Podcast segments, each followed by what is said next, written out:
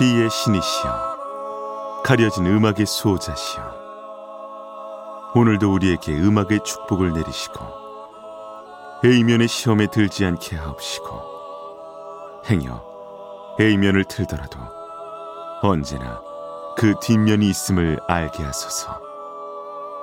그리하여 다만 한 곡이라도 건져갈 수 있기를. B맨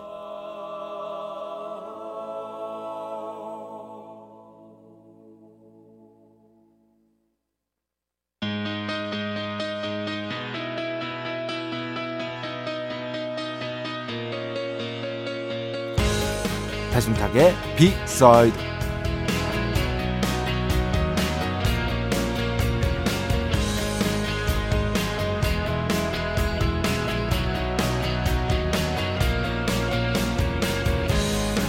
성장이란 대체 무엇일까요? 인간은 어떤 순간에 성장하는 걸까요?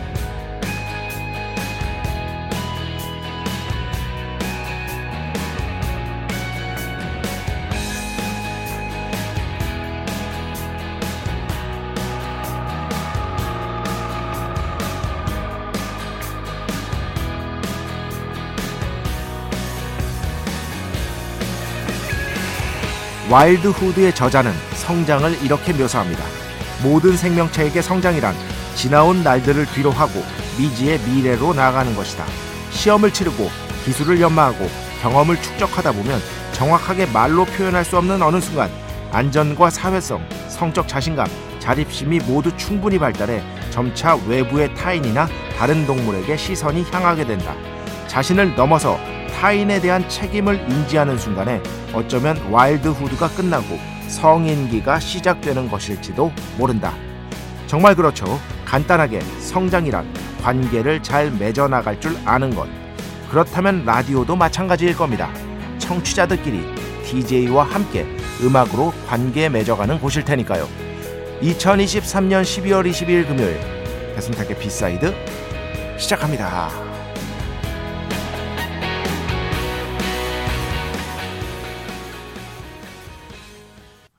네. 데이빗 보위 Wild is the Wind. 데이빗 보위의 또 명반 중에 하나죠. 70년대 중반에 나왔을 거예요. 이 앨범이. Station to Station의 수록곡으로 데이빗 보위 좋아하시는 분들은 다 아, 사랑하는 그런 곡이라고 할 수 있겠습니다. Wild is the Wind. 그 본조비 노래 중에서도 Wild is the Wind라고 있고요. 굉장히 좋아해요. 제가 그 노래. 다른 곡입니다. 예, 달라요. 니나 시몬 노래 중에서도 Wild is the Wind라는 어, 노래가 있습니다. 이것도 달라요. 셋다다 다른 노래예요. 음. 근데 세 곡 다 멋지니까요. 나중에 한번 찾아서 한번 다른 두 곡도 들어보시기 바랍니다. 이제 딱 그런 것 같아요. 결국에는 어, 나 자신을 단단하게 만드는 그런 어떤 과정이 첫 번째로 있어야 될 것 같고요. 나 자신을 조금은 안정적이고 또 단단하게 하지만 동시에 조금은 유연하게 그죠? 어. 이렇게 만드는 과정이 먼저 있어야 할 것이고 그런 것들을 기반으로 기반으로 관계를 맺어 나가면서 인간이 본격적으로 성장하는 거라고 볼 수가 있잖아요. 어. 그런 측면에서 라디오는 또 이 관계 맺는다는 것에 있어서 매체적인 특성이 분명히 있지 않습니까? 감정적인 어떤 연계성 이런 것들로 봤을 때는 라디오가 아마 가장 강력한 매체가 아닌가 싶어요. 많이 들어야 되는데 그러니까 라디오를 많이 들어서 특히 음악 많이 들어서 착해져야 돼 사람이 저처럼 착해져야 돼요. 제 진짜 착하거든요. 깜짝 놀라 막 가끔씩 어 나 왜 이렇게 착해?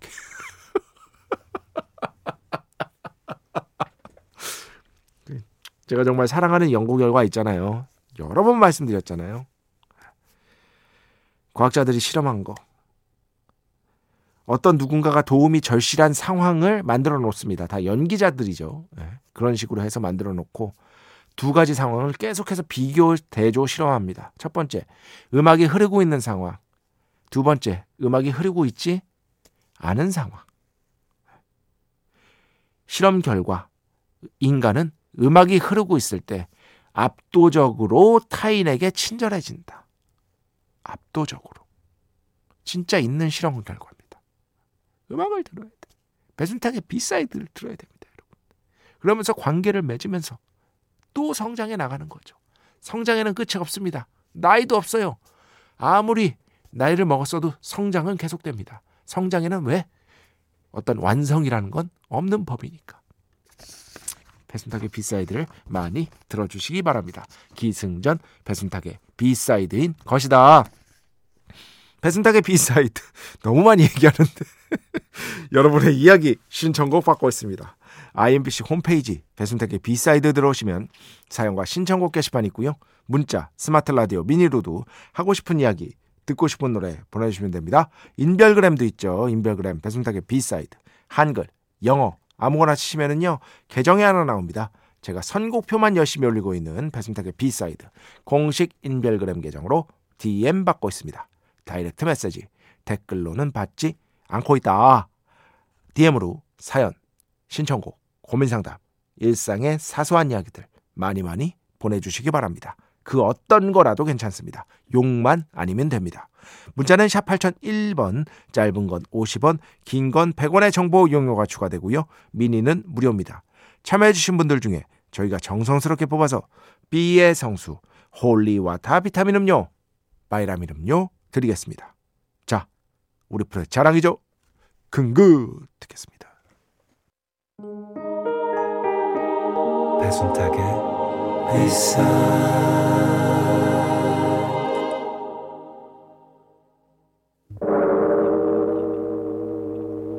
이 소리는 비의 신께서 강림하시는 소리입니다.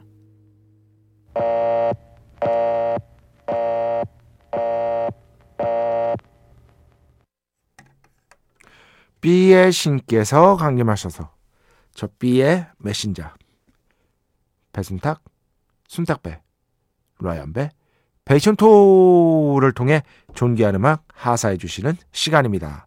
B의 곡 시간 매일 코나 자 오늘은 제가 참 학창 시절에 좋아했던 가수 한 분이 그냥 아무 이유 없이 갑자기 suddenly 중국어로는 run 떠올랐습니다.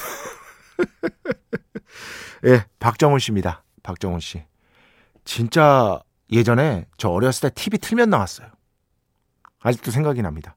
온갖 예능 프로에 다 나오셔가지고 오늘 같은 밤이면을 부르셨어요. 정말 어마어마한 인기였습니다. 그리고 먼 훗날에 이 두 곡이 아무래도 박정훈 씨를 대표하는 곡이다라고 충분히 볼 수가 있겠죠. 그런데 그 외에도 이게 아마 1993년 4년 이쯤일 거예요. 어. 제가 이제 학창 시절이었으니까 잘 기억하고 있죠. 4집의 이 노래를 제가 참 좋아했습니다. 그런데 예전 곡들만큼 히트하진 못했어요. 그래도 박정훈 씨를 좋아했던 팬들에게는 어느 정도 사랑을 받은 그런 곡이라고 할 수 있겠는데요. 자, 오늘 1993년, 4년? 아유, 3년일 거예요. 예. 어, 박정훈 씨 4집에 예, 수록돼서 어느 정도 사랑을 받았던 바로 그 곡, 약속된 이별. 오랜만에 비의 곡으로 함께 듣겠습니다. 축복의 시간 holy water를 그대에게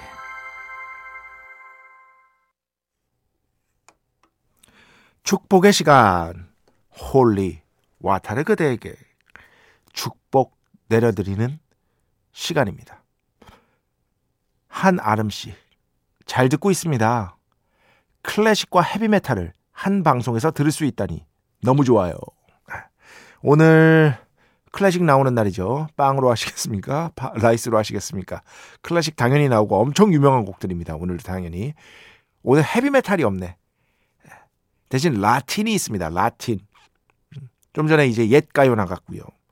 또 90년대 가요 또 있고요. 그 외에도 최신 팝도 있고요. 오늘 마무리는 참고로 재즈입니다. 아, 재즈. 아, 다양하죠? 한아름 씨, 지금 듣고 계시다면 아마도 이 뒤에도 계속해서 만족하실 것 같습니다. 유지현 씨, 라디오는 참으로 좋은 매체입니다. 신기해요.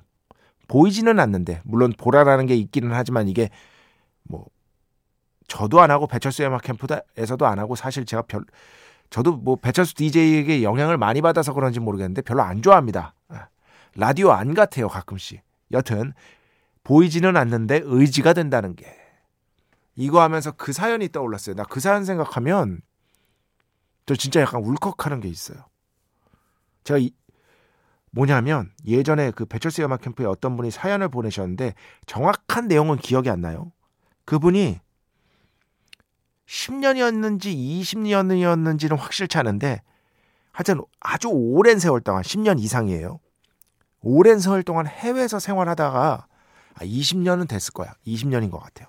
여튼 20년이라고 치면 20년 넘게 해외에서 생활하다가 드디어 한국에 다시 돌아온 거예요. 그런데 택시를 탔어요. 라디오가 나오는데 깜짝 놀란 거예요.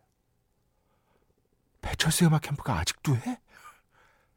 그러면서 문자를 보냈는데 와 그분이 너무 너무 감격스럽고 고마웠다는 거예요. 네. 배철수 음악 캠프가 한국 떠나기 전까지 자기가 엄청 좋아했대요. 정말 많이 들었대요. 그런데 외국 떠나서 막 라디오들 정신도 없고 하다 보니까 지내다가 한국에 거의 10년, 20년 만에 다시 왔는데 그게 그대로 있는 거예요.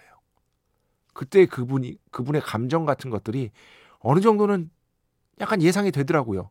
약간 느낄 수 있을 것 같더라고요. 그 사연이 있고, 아, 괜히 내가 감동해가지고. 예, 네, 그 사연이 참, 어, 기억이 납니다. 변하지 않고 그 자리에 있어 준다는 것. 물론 언젠가 모든 것엔 끝이 있지만, 그럼에도 불구하고 어느 정도 시간 동안은 정말 변하지 않고 그 자리에 있어주고 가끔씩 내 얘기도 들어주고 좋은 얘기도 해주고 못 들어봤지만 좋은 음악도 틀어주고 이런 방송이 있다는 게 분명히 의지가 될 수 있죠. 예, 그런 말씀을 또 유지연 씨가 하신 게 아닐까 싶습니다. 5117번 겨울입니다. 춥습니다. 따뜻하게 잘 지내십시오. 잘 듣겠습니다. 순탕님. 고맙습니다. 순, 예, 순탕님이라고 안 하셔도 돼요. 예, 님자 안, 붙여, 안 붙이셔도 됩니다. 그냥 비맨이라고 해주시기 바랍니다. 어제도 말씀드렸듯이 제가 뭐 이렇게 꼭 님자를 붙이고 이런 것에 대해서 약간은 조금 다른 생각을 갖고 있는 비맨인 것이다. 자, 음악 두 곡 듣겠습니다. 윤하노스. 예, 인별그램으로 신청해 주셨어요. 작가님, 다시 듣기로 방송 늘 잘 듣고 있는데요. 편성표 보고 깜짝 놀랐어요. 얼마 전에 보내주신 거예요. 이런 분도 있다니까. 이분은 제가 알거든요. 정말 찐 청취자였거든요. B side가 개편 때 살아남지 못했구나 하고요. 표준 FM으로 이동하고 주 7일 방송으로 다시 복귀한 점 축하드립니다. 이제 하신 거예요. 감사합니다. 앞으로도 좋은 선곡과 공감 가는 이야기 많이 나눠주세요. 신청곡은 크리스마스니까 다이애나 크롤 Have Yourself a Merry Little Christmas. 크리스마스니까 한번 들어보죠. 다이애나 크롤 버전은 또 어, 이렇게 널리 알려진 건 아니니까 이 곡 듣고요. 그 뒤에는요. 4576번 신청곡입니다. 토토 We Can Make It Tonight.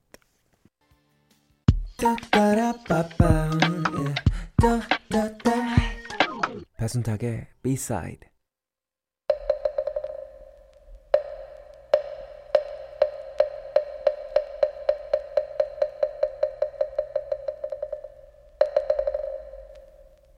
빵으로 하시겠습니까? 라이스로 하시겠습니까? 빵으로 하시겠습니까? 라이스로 하시겠습니까? 여러분에게 너무나 친숙한 클래식 음악을 선별해서 들려주는 시간이 되겠습니다. 빵으로 하시겠습니까? 라이스로 하시겠습니까? 죄송합니다. 자, 오늘은요, 아주 신나는 무곡 하나 하고요, 오페라 음악 이렇게 두 곡을 가져왔습니다. 둘 다 짧습니다. 먼저, 브람스, 헝가리 무곡 중에서 한 곡 가져왔는데, 예, 5번입니다. 그런데 이거 뭐 들으시면 바로 알아요. 워낙에 유명한 곡이고 지휘는 클라우디오 아바도, 연주는 빈 필하모닉입니다. 어, 이거 들으면 바로 아세요. 21곡의 어, 헝가리안 댄시스, 브람스가 작곡한 곡들 중에 제일 유명한 겁니다. 모를 수가 없습니다. 이 곡은요, 어, 1852년에 이 브람스가 헝가리계 바이올리니스트 에드와르드 레메니라는 친구를 만나요. 레메니가 한 3살 정도 많았을 겁니다. 브람스는 당시 19살. 친해져서 유럽 순회 공연을 같이 떠나요. 레메니는 이미 스타 바이올리니스트였고요. 브람스는 그냥 어느 정도 그냥 피아니스트였습니다. 유명하지 않았어요. 그런데 이 순회 공연을 통해서 얻게 된 어떤 집시 음악에 대한 지식을 녹여낸 게 바로 이 브람스 헝가리 무곡 1번이라고 보시면 될 것 같습니다. 특히 이 뒤에 이 레메니가 브람스를 고소해요. 어, 내 연주를 표절한 것 같다 하면서 고소를 하게 됩니다. 그래서 결국 법원까지 가게 되는데요. 법원의 판결은 표절은 아니다 라고 판결이 납니다. 왜냐하면 브람스가 영리하게 그 악보에다 브람스 작곡이라고 안 적고 편곡이라고 적었었거든요. 어, 기, 예전 자료를 보면은 어, 이렇게 브람스가 좀 영리하게 대처했다. 아, 뭐 이런 식으로 나옵니다. 여튼 헝가리 무곡 듣고요. 그리고 그 뒤에는요 비제가 작곡한 네, 조르주 비제죠. 카르멘. 네, 카르멘 중에서 1막 사랑은 자유로운 새와 같다네. 이것도 여러분 들으시면 바로 알아요. 네, 모를 수가 없습니다. 어, 이 오페라는요 사실 처음에 초연했을 때 1875년이었네요. 음, 그렇게 평가가 높지 않았습니다. 그렇게 평가가 높지 않았어요. 뭐 평가가 굉장히 갈렸고 어떤 자료에서는 굉장히 평가가 혹독해서 조르주 비제가 굉장히 젊은 나이에 사망했거든요. 이 혹평에 상처받은 게 컸다. 뭐 이런 자료도 있고요. 아니면은 굉장히 예술가 쪽으로부터는 호평을 받았는데 대중들이 못 받아들였다. 그래서 실패했다. 처음에는. 실패한 건 맞습니다. 처음에 그렇게 크게 주목받지는 못했어요. 상업적으로. 어, 나중에서야 시간이 흘러서 그 가치를 인정받은 거죠. 그 이유가 뭐냐면 이전까지의 그 오페라 같은 경우는 굉장히 뭐랄까 청순 가련형의 여성들이 많았어요. 근데 이 오페라 BJ 여, 주인공은 전혀 그런 스타일이 아니거든요. 굉장히 적극적이고 어, 기존의 여주인공과는 여주인공의 어떤 스트레오 타입과는 반대된다고도 볼 수 있는 인물이었기 때문에 대중들이 거의 적응을 하지 못했다 라고 보는 게 맞습니다. 오히려 요즘 시대에 걸맞는 주인공이라고도 볼 수 있는 거죠. 음. 그때 당시에 그래도 음악적인 평가는 굉장히 높아서요.